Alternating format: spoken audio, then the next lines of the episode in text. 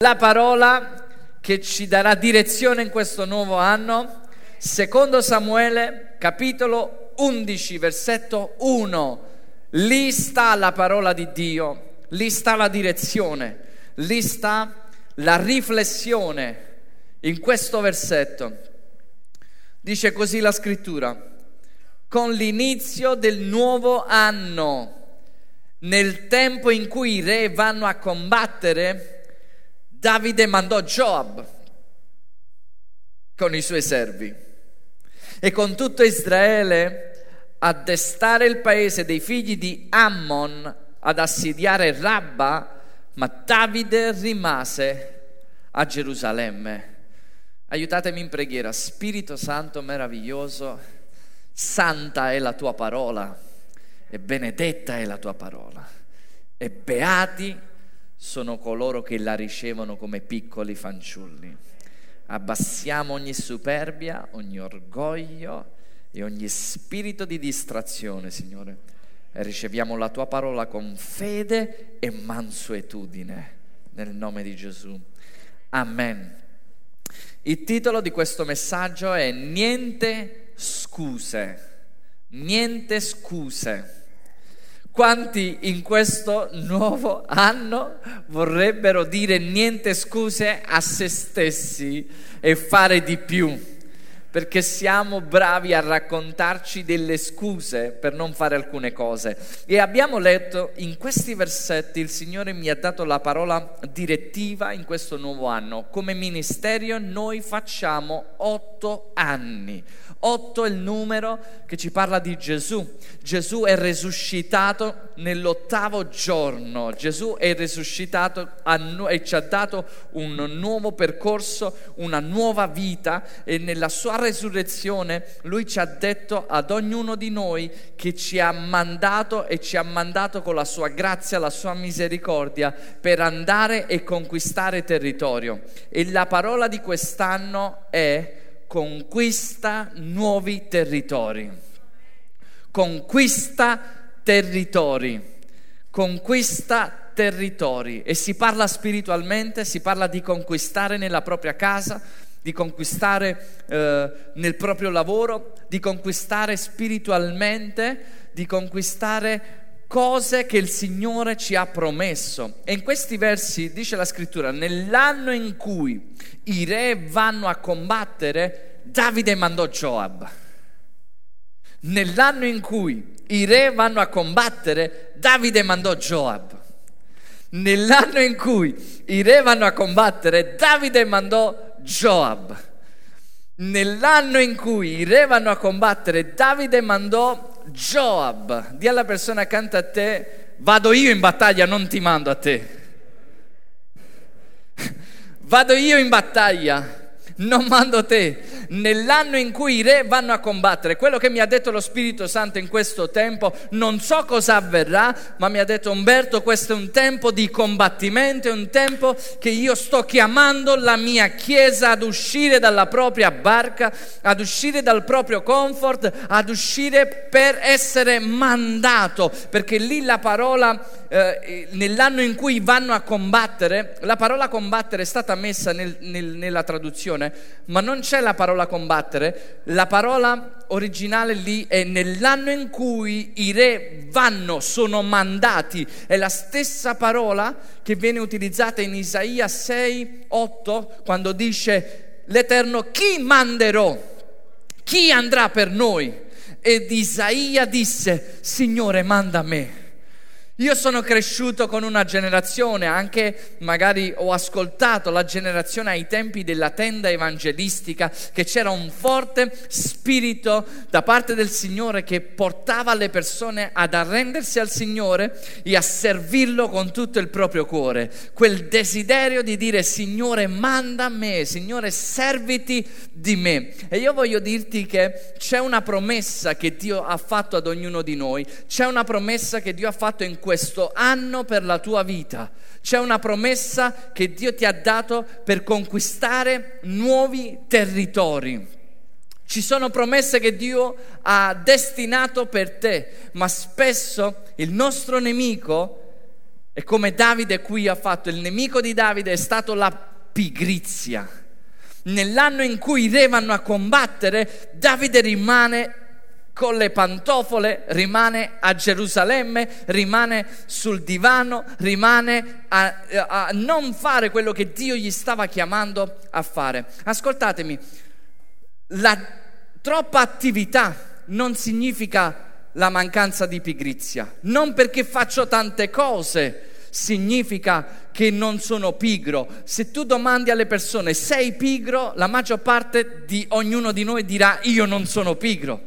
Nessun pigro dice di essere pigro. Il pigro si impigrisce nel parlare, di dire nessuno ti dirà io sono pigro, ma il punto non è fare tanto. E Marta ci insegna qualcosa nella scrittura, Marta e Maria, se vi ricordate, ma il punto non è fare tanto, il punto è fare quello che Dio ci chiama a fare, a non essere pigri in quella direzione. Perché viviamo in una generazione veloce, in una generazione che vogliamo tutto e subito, in una generazione che dice prega per me affinché quello che tu hai venga su di me. Non funziona così. Prega per me affinché quello che tu vivi venga su di me, ma non funziona così, funziona con il processo, con il percorso, con l'andare avanti. E Dio aveva dato a Davide una promessa e Davide stava perdendo quella promessa, stava perdendo la città che gli aveva assegnata il Signore per rimanere a Gerusalemme e per essere pigro. Il Covid, quello che ha portato in quest'ultimo periodo è paura, e mia moglie ne ha parlato, ha portato paura, pigrizia nel servire il Signore, e ha portato peccato. Paura, pigrizia e peccato. E ti voglio così bene questa sera, ti amo così tanto questa sera, da dirti che la promessa di Dio si adempirà nella tua vita se solo decidi nel tuo cuore di alzarti in fede e fare l'opera di Dio. Dice la scrittura, per quanto allo zelo siate zelanti e non siate pigri nell'opera del Signore. Ma questo periodo sta mettendo, è uno spirito che è entrato ovviamente nel mondo, che ha messo paura alle persone e che tante persone hanno paura, si stanno rinchiudendo. Ora sappiamo i tempi che stiamo vivendo, dobbiamo usare sapienza, dobbiamo usare precauzione, ma non dobbiamo, come è stato detto da mia moglie, lasciarci guidare dallo spirito di paura, perché il Signore non ci ha dato uno spirito di paura, ma di potere, di autocontrollo, di disciplina. Amen. E quello che sta portando è pigrizia, pigrizia nel servire Dio, e l'uomo trova tante scuse per non servire Dio. Io quando non ero convertito e mi parlavano di Gesù, io trovavo un sacco di scuse per non dare la mia vita a Gesù. Quali sono le scuse più che conosciamo tutti, che utilizziamo? Ma io credo in Dio, ma non credo nella chiesa, oppure Dio non esiste. È un modo per dirsi delle scuse a volte a noi stessi, e noi troviamo scuse per non essere salvati per la grazia di Dio, e troviamo scuse per non servire il Signore. Vi ricordate quando Gesù parla di un convito e dice a tutti quanti vai, esci per le strade, dopo aver preparato delle nozze, e dici esci per le strade e vai a dire è tutto pronto. Io credo che il piano di Dio per la nostra vita è pronto già, è già apparecchiato, è già pronto. Dio sta aspettando che noi rispondiamo a quello che Lui stesso ha preparato per la nostra vita. E Dio ci sta conservando per quello che ha conservato, ci sta preparando per quello che ha preparato. Ma ci sono persone che trovano scuse, dove Gesù ha detto è tutto pronto, venite, dovete solo mangiare, vieni, il Signore ti chiama, e dice no, aspetta, ho acquistato adesso dei campi, devo andare a vedere. No, aspetta, adesso devo lavorare, non è tempo. Dice, è pronto, vieni, va da un'altra persona, è pronto, vieni. No, ho comprato 5 mucche, devo andarle a provare. Come fai a provare le mucche? Che devi provare le mucche? No, dice la scrittura, aspetta, devo andare a provare. E ci sono scuse sopra scuse e sopra scuse. Ora qua nessuno si vuole fare supereroe, ma una delle cose più brutte che possiamo vivere nella nostra vita, dove Ecclesiaste è molto schietto in questo, dice: giovane, divertiti, giovane, fai quello che il tuo cuore desidera, ma sappi che verrà un giorno che ne renderai conto. Fai tutto quello che vuoi fare, ma dice, se proprio vuoi fare, fallo prima che tu diventi stanco, fallo prima che la tua schiena possa inclinarsi, fallo prima che le porte si possano chiudere, fallo in questo momento, non aspettare, non procrastinare, perché quello che puoi fare oggi non lo potrai fare domani. E quanti sanno che il calendario di Dio è oggi, che Dio ci chiama a servirlo oggi?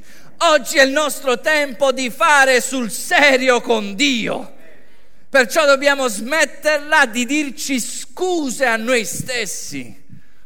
Una volta Gesù raccontò che c'era un padre e disse ai suoi figli: andate nel mio campo. Disse a un figlio: vai nel mio campo. E il figlio disse: sì, ci vado, papà. E poi invece di andare non ci andò. E poi disse a un altro: tu vai nel campo. E l'altro figlio disse: no, papà, non ci vado. Ma poi cammin facendo ci andò. Vi faccio una domanda, disse Gesù: secondo voi chi ha fatto la volontà di Dio? Chi ha detto no e poi ci è andato, o chi ha detto sì e poi non ci è andato? Vi posso dire, ci raccontiamo delle scuse che noi pensiamo che stiamo facendo la volontà di Dio, ma è probabile, e c'è una grossa percentualità, che non la stiamo facendo l'opera di Dio. E tu domandi: stai facendo l'opera? Ah sì, papà, la sto facendo l'opera di Dio. Quante volte persone mi hanno detto: io pastore voglio servire il Signore, costi quel che costi, conta su di me. E un giorno ho mandato un messaggio: puoi aiutarmi in questo? No pastore, non. E poi può darsi che uno sta impegnato, e poi magari fai un'altra volta: no pastore, ho un impegno, devo andare a una festa. E poi allora non c'è niente, nessuno ci sta dicendo di farlo, ma solo dobbiamo imparare a guardarci nello specchio e dire: a chi voglio prendere in giro?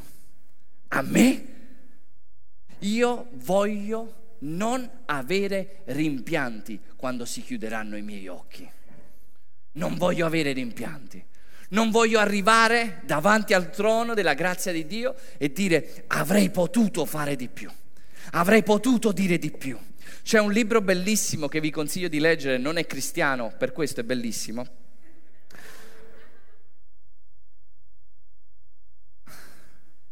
Si intitola Avrei potuto farlo e parla di 5 rimpianti che possiamo avere nella vita. E uno di questi rimpianti è: avrei potuto fare di più di quello che avevo nel cuore, ma per colpa degli altri non l'ho fatto, per colpa di altre persone, per la paura del giudizio, per quelli che magari i miei genitori potevano pensare, per quelli che i miei amici potevano pensare, per quello che il mio pastore poteva pensare, per quello che il mio datore di lavoro poteva pensare. Avrei potuto fare di più. Perciò Ecclesiaste, Salomone ci dice: fai tutto quello che tu pensi di fare, ma sappi che un giorno noi ne renderemo conto, e ne renderemo conto come per dire: cosa abbiamo fatto della nostra vita? E io spero che non avremo rimpianti di darci per tutto quello che Dio ci ha chiamato a fare. Non vogliamo fare niente di più e niente di meno, perché non essere pigro, vi ripeto, non significa tanta attività, ma non essere pigro significa fare la volontà di Dio nella nostra vita. E la volontà di Dio per te non è forse la volontà di Dio che Dio chiama a fare a me. C'è una volontà di Dio specifica. Io posso fare delle cose e non essere pigro davanti a Dio, e magari se tu fai le stesse mie cose diventerai pigro davanti a Dio, perché magari Dio ti sta dicendo di fare qualche altra cosa. E fra la promessa e la chiamata di Dio per la tua vita spesso c'è la pigrizia, e quella pigrizia ti costerà. E le persone dopo tanti anni dicono: ma qual è la mia chiamata? Qual è la mia chiamata? Cosa devo fare? Io sto aspettando che Dio mi appare, sto aspettando che un angelo mi appare e che mi indica la chiamata. Sto aspettando che qualcuno mi dice qualcosa. E il Signore ci dice: non aspettare, ma fai il primo passo e poi ti verrà il secondo e poi ti verrà il terzo e poi il quarto. Amen? Ora la pigrizia, la causa della pigrizia è il culto alla comodità, il culto in pantofole, il culto alla comodità. Voglio dirvi, il Signore vorrebbe usarsi di tanti di noi, ma a causa della pigrizia non può affidare niente. Perché? Perché non siamo responsabili di quello che Dio vorrebbe affidarci.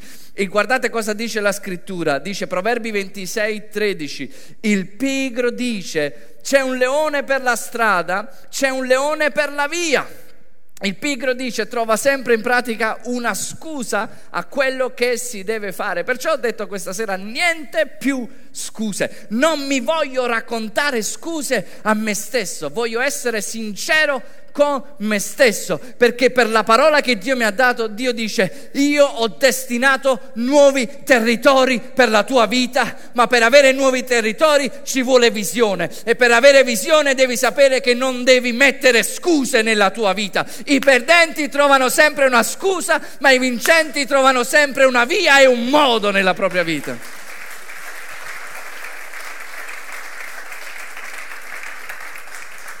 C'è un leone e tu vedi subito. Questo in ogni ambito della vita, nell'ambito del lavoro. Vi dico che c'è sempre questa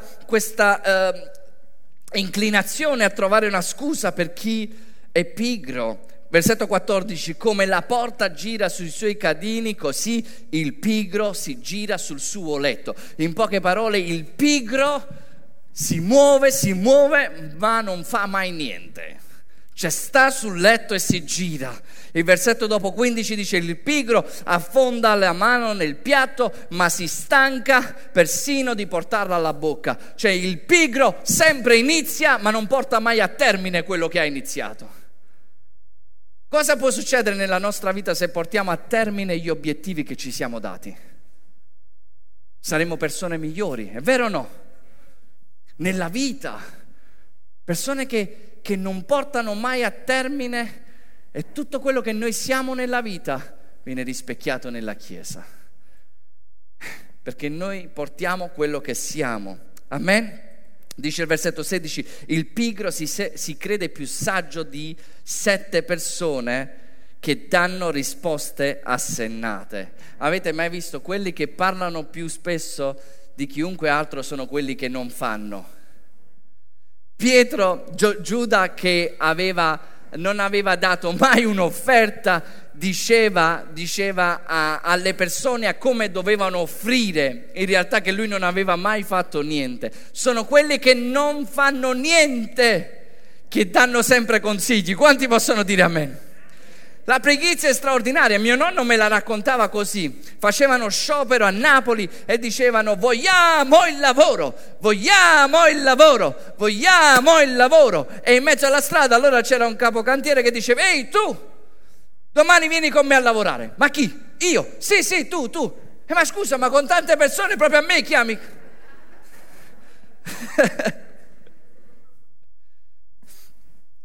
Per la pigrizia si perdono famiglie, per la pigrizia ci sono divisioni in famiglie, per la pigrizia c'è un costo nella pigrizia. Ora noi non stiamo parlando di non essere, non essere amanti del piacere, cioè il piacere non è peccato, ma il pigro vuole fare tutto quello che gli piace e tutto quello che fa non gli piace.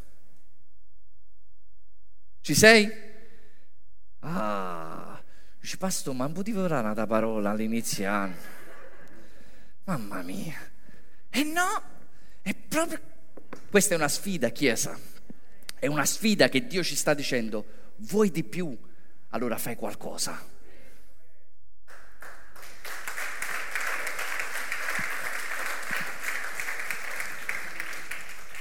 Quello che sta portando il Covid, ascoltatemi, il Covid sta portando l'edonismo, già ne ho parlato qualche volta, amanti del piacere. Cosa succede? Che le persone vanno su TikTok. Ormai TikTok è ovunque, vai nel bagno e vai su TikTok. Stai così tanto tempo che non riesci più ad alzarti dal bagno. Vabbè, non immaginare questa scena, per favore. E sapete com'è? Allora tu giri e ci sono le vacanze e allora vai tuo marito e fai: amore, vogliamo andare in vacanza? Perché vedi le vacanze, vedi tutti, tu vedi uno che sta a Madrid, un altro sempre in Spagna, un altro che si fa le Maldive. No, quest'anno dove vogliamo andare? Dobbiamo andare in Spagna, andiamo in Spagna. Allora tu vedi tutti quelli che danno un'apparenza di piacere, di divertimento, e tutto quello che il Covid sta portando via alle persone sta facendo in modo che le persone stanno desiderando queste cose. Ascoltatemi, non è un male, non è un peccato farsi una vacanza dove, se tu lavori, tu meriti una vacanza e meriti la miglior vacanza per la tua vita, ok? Ma quello che sto dicendo è che non mettiamo la vacanza, l'amore per il piacere, al di sopra della volontà di Dio nella nostra vita. Cioè, io devo servire Dio, devo lavorare e guadagnarmi anche quella vacanza e anche riposare. Dio ha dato 6 giorni di lavoro e il 7° ci dobbiamo riposare. L'uomo lavora 1 giorno e 6 giorni si riposa. Ora vi posso dare velocemente i 10 comandamenti del pigro. Ve li posso dare velocemente? Ci siete? Allora, primo, il pigro nasce stanco e vive per riposarsi. Secondo, il pigro dice: ama il tuo letto come te stesso.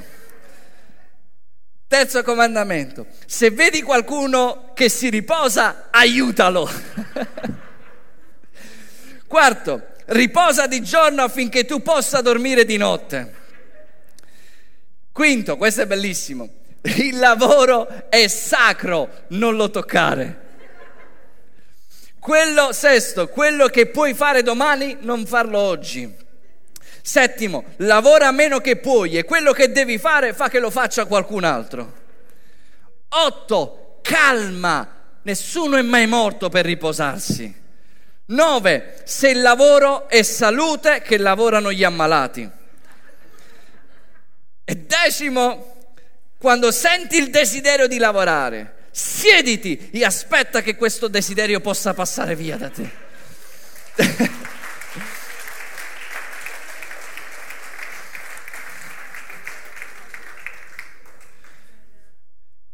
Il problema è che la Bibbia dice, negli ultimi tempi ci saranno persone che saranno amanti del piacere e saranno pigri, amanti del piacere, e si accumuleranno tante cose proprio per il proprio piacere.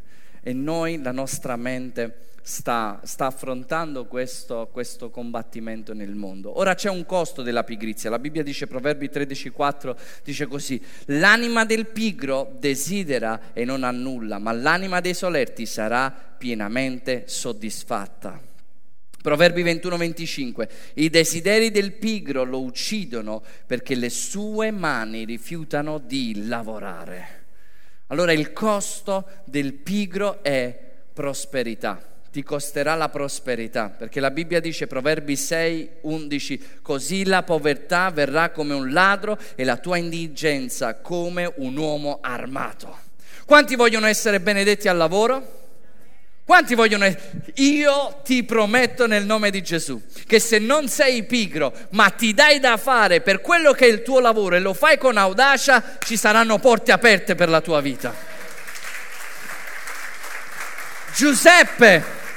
Giuseppe, si aprivano porte davanti a lui, perché ogni cosa che lui toccava prosperava. Il pigro non tocca, anzi quando tocca fa così. Ma quando ci diamo da fare, quando lo facciamo con eccellenza, questo ci darà favore e ci farà comparire davanti al re.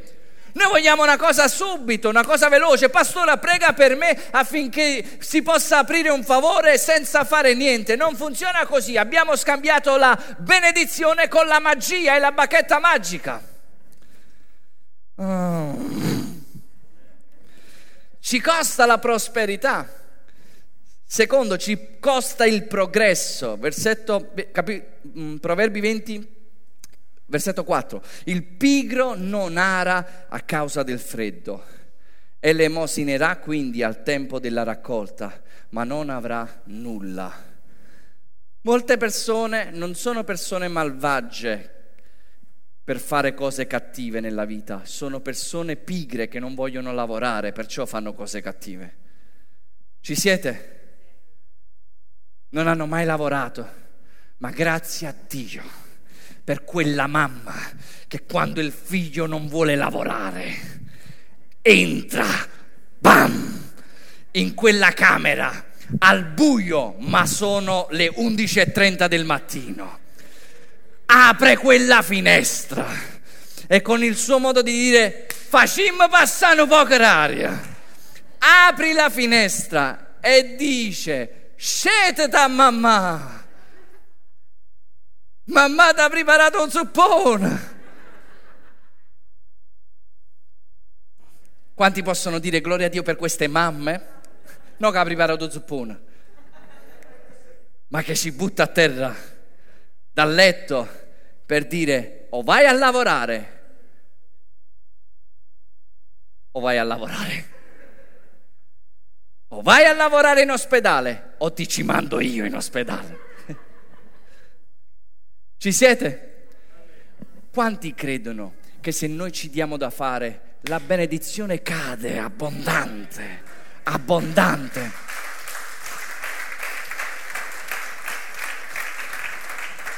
Il lavoro è una benedizione e Dio ci ha creato, e il lavoro non è una conseguenza del peccato. L'uomo doveva lavorare prima ancora di peccare. Dio è un Dio che lavora, pensate un po', e se tu gli togli un lavoro ad un uomo, l'uomo si identifica con il lavoro, perché il lavoro è così importante, quindi è così gratificante darsi da fare per quello. Entusiasmo significa avere Dio dentro, e quando si è pigri si inizia ad essere apatici, a non avere forza, ad essere flosci e non avere risultati che Dio vuole per la nostra vita. E terzo, la cosa più importante, il costo della pigrizia è il proposito. Ci costerà il proposito nella nostra vita. Cioè c'è una promessa, Davide aveva una promessa di conquistare nuovi territori, di conquistare Ammon, eppure stava a Gerusalemme e stava perdendo quella città. E molti hanno chiamate, molti hanno doni, molti hanno talenti, eppure attraverso la pigrizia, attraverso la distrazione, attraverso i piaceri di questo mondo, diceva Paolo, Dema mi ha abbandonato amando i piaceri di questo mondo, se n'è andato a Tessalonica. Sapete cosa si faceva là? Si commerciava, cioè è stato amante del denaro, allontanandosi da Dio, avendo una chiamata di Dio apostolica sulla sua vita. Per cosa? La pigrizia ci costerà il proposito. Dio dice, vorrei affidarti delle cose se sei fedele nelle piccole cose che ti affido. Ma con quelli che non si impegnano con il Signore non possiamo flirtare. O ci sposiamo. Dio dice, io non sono per la convivenza.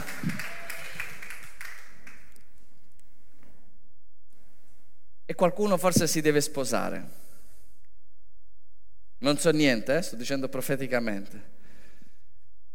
La cura, e con questo andiamo verso la conclusione, la cura per la pigrizia è la disciplina, nonostante le difficoltà.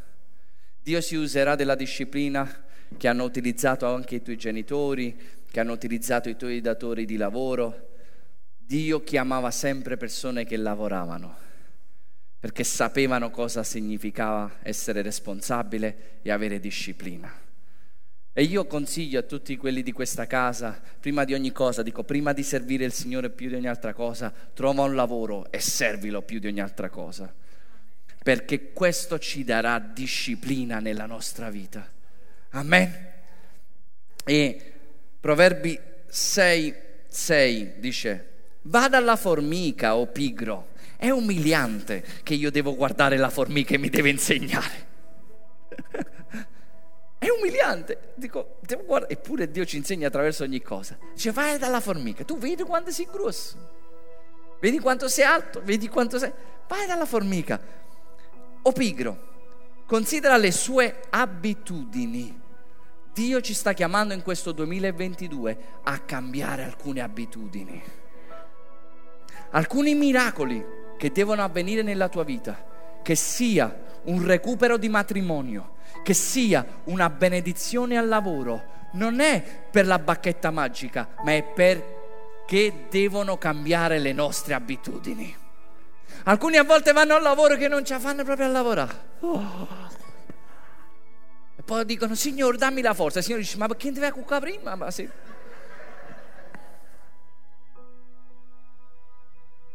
Ma io non riesco ad alzarmi al mattino. Sì, perché non riesci ad andare a letto la sera. Devono cambiare le abitudini. Quello che il Covid sta portando ha cambiato abitudini nella nostra vita. Vuole cambiare le abitudini. Voi sapete, no? Chi lavorava prima fuori, adesso la maggior parte lavorano a casa, e non c'è, le persone si stancano di uscire, non vogliono più uscire, vogliono solo uscire per alcune cose. Alcuni stanno vivendo questo. Ma dobbiamo tornare alla disciplina, perché la parola disciplina viene dalla parola discepolo. E Gesù disse: se vuoi essere mio discepolo, devi abbandonare i tuoi piaceri e seguirmi.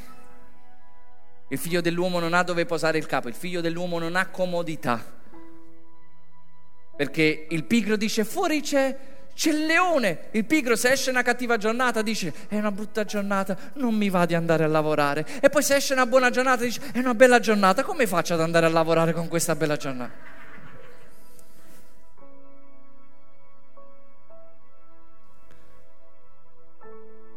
La scrittura dice, Romani 12:11: non siate pigri, ma siate ferventi nello spirito, servite il Signore.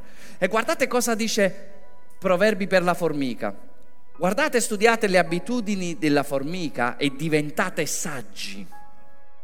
Essa non ha capo.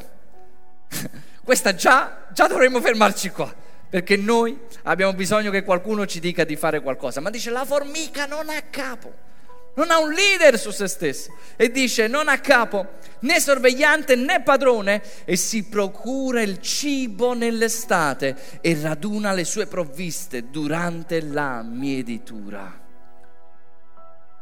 Lavora nel momento in cui altri si riposano, lavora in vista di una prospettiva, lavora ed è il meglio. E voi sapete, avete mai visto le formiche che lavorano? Fanno un lavoro straordinario, un lavoro di squadra, un lavoro glorioso. Se si mette un ostacolo avanti, e mo le fermi le formiche. Hanno una nomea così grande che quando qualcuno ci dà fastidio dici: ti devono mangiare le formiche rosse.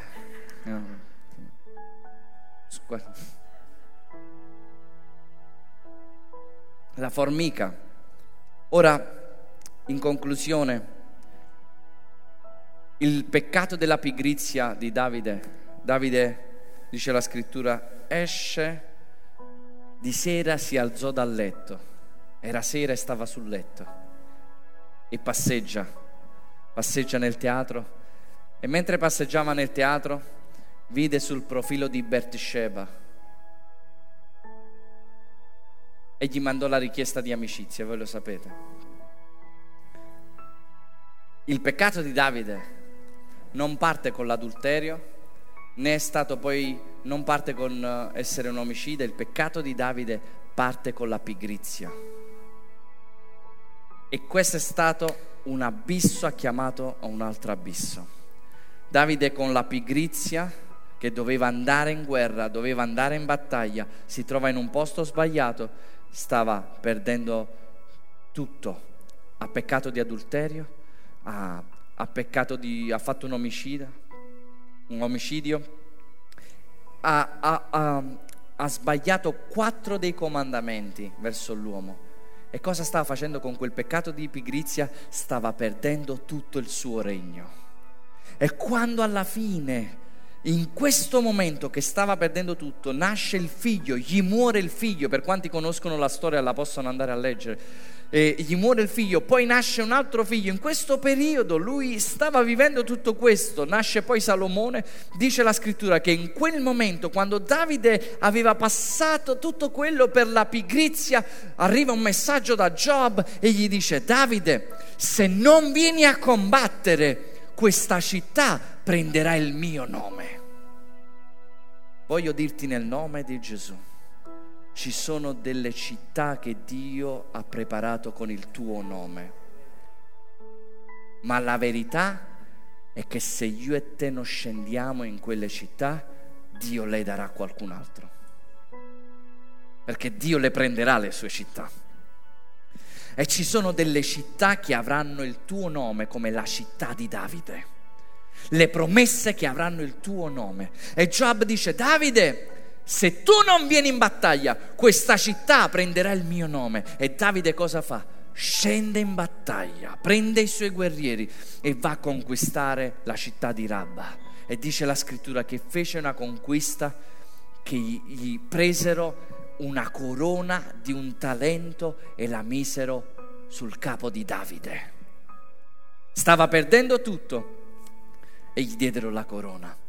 Questo dichiara la scrittura in Apocalisse: sii fedele fino alla fine e ti sarà data una corona. Sii fedele fino alla fine, sii fedele. E io voglio dirti, amata Chiesa, servi e serviamo Dio con fedeltà fino alla fine. Forse abbiamo passato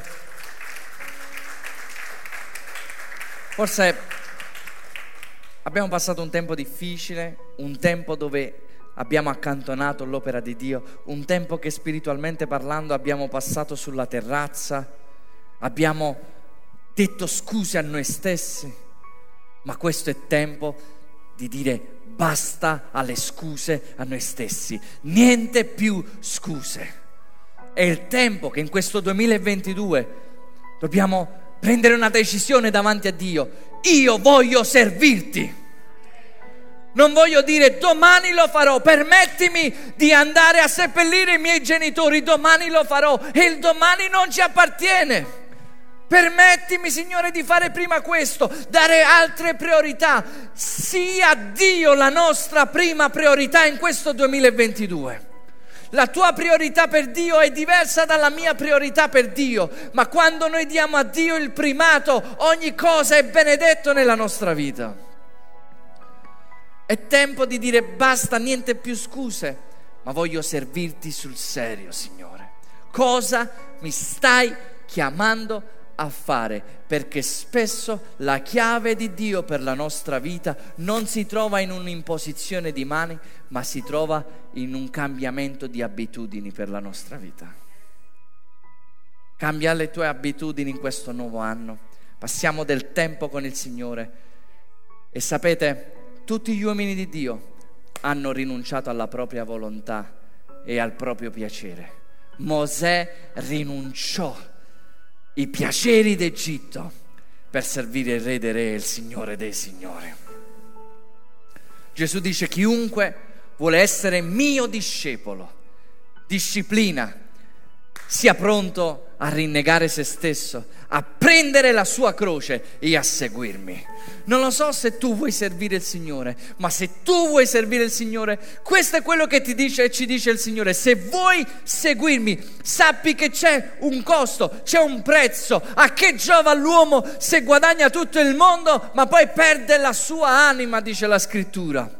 Ma grande premio è per quelli che perdono i loro piaceri momentanei per servire il Signore. Mosè lasciò i piaceri d'Egitto, Daniele lasciò i piaceri di Babilonia e Gesù nel Getsemani lasciò i suoi piaceri per dire: Padre, non la mia volontà ma la tua volontà sia fatta. Io credo che Dio farà la differenza con quei pochi che mantengono la parola e che si alzano come guerrieri in questo mondo, dicendo: non voglio immischiarmi nelle faccende di questa vita, ma voglio arruolarmi nell'esercito di Dio e fare sul serio con Dio. E se è una cosa, pastore, non devo fare sul serio con Dio per te, non devo fare sul serio con Dio per la Chiesa, non devo fare sul serio con Dio per i miei amici, devo fare sul serio con Dio per non dire bugie a me stesso, perché il più grande inganno è quando noi inganniamo la nostra vita e diciamo: sì, lo sto servendo Dio, ma cosa stiamo facendo? Non si tratta di fare, si tratta di fare quello che Dio ci chiama a fare. E a volte servire Dio e aspettare 3 anni e mezzo che passa la siccità. A volte servire Dio e andare in un posto e predicare il Vangelo. A volte servire Dio e stare fermi e aspettare e vedere la salvezza dell'Eterno. A volte fare la volontà di Dio è diversa. La tua chiamata, la volontà che tu devi fare per Dio magari sarà diversa dalla mia. Non sei chiamato a pregare tutto il giorno o magari a leggere, non sei chiamato a fare quello che un altro è chiamato a fare, ma Dio ha una volontà per la tua vita designata. Tu sei stato chiamato per un tempo come questo a risplendere in questo mondo. Perciò voglio dirti, fra te e la chiamata di Dio, probabilmente in mezzo il tuo gigante si chiama pigrizia. E allora ci alziamo in fede e abbattiamo questo demone, questo spirito e questa abitudine di pigrizia. E quanto allo zelo nella casa di Dio, siamo zelanti e non vogliamo essere più pigri. Venite, dice il Signore, chiunque vuole seguirmi rinnega se stesso, sia pronto a odiare madre, padre. È un po' troppo drastico qua, Signore, odiare va bene, è un modo per dire: io avrò il primato nella tua vita, vuoi ancora seguirmi? Vuoi seguirmi? Non importa come ti senti quando mi vieni a servire. Quando io vengo a servire il Signore e vi sto servendo, non devo pensare a come mi sento. A volte mi posso sentire male, a volte succedono pressioni e ti trovi a predicare, ad incoraggiare ad altri mentre dovresti incoraggiare te stesso. Perché? Perché siamo chiamati da Dio e l'unzione fa la differenza, e il servire, il ministero è per gli altri, non è per se stessi. E mettere da parte quello che vorremmo fare, dove vorremmo andare e dire: Signore, sia fatta la tua volontà nella mia vita. Quanti questa sera vogliono dire in questo nuovo anno: Signore, sia fatta la tua volontà nella mia vita? Alziamoci all'impiedi, alziamo le nostre mani. Grazie Spirito Santo. Nessuna più scusa davanti a te.